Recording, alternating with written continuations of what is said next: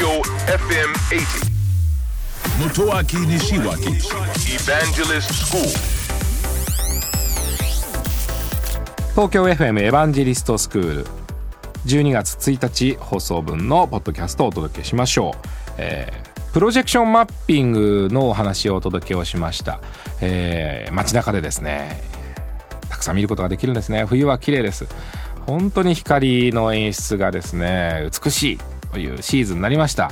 さあそのプロジェクションマッピングは映像をプロジェクターで映す。その映した先が、まあ、城だったり建物だったり水面だったり噴水だったりとまあそういうことなんですね。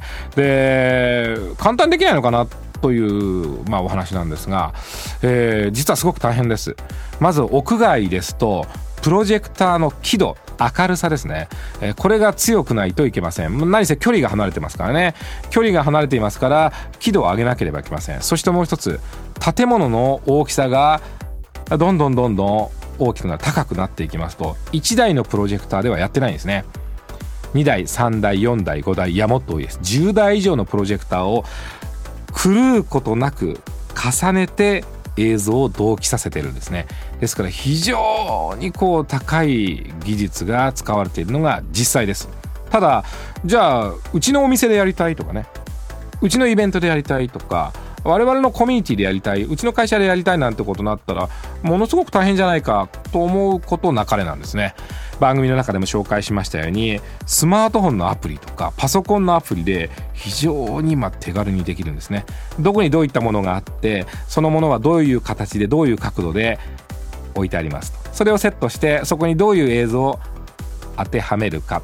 これをあのタッチで選んでいくだけでですね非常に綺麗なプロジェクションマッピングを楽しむことができるようになってます。ぜひダウンロードしてね試してみてください。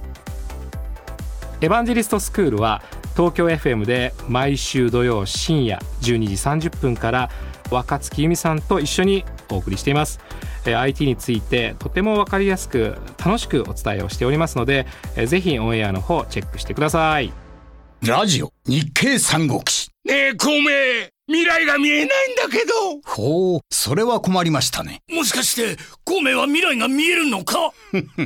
なんだ、思わせぶりだな。どうやったら未来が見えるんだ？教えてくれ嫌です。なあ、頼むよ。俺も知りたい。教えない。教えてくれよ絶対教えない。教えて。教えない。ねえ、お願い。教えて俺も。頼むよ。教えて。教えない。教えて。日経電子のバーン知は力なり。日経電子版。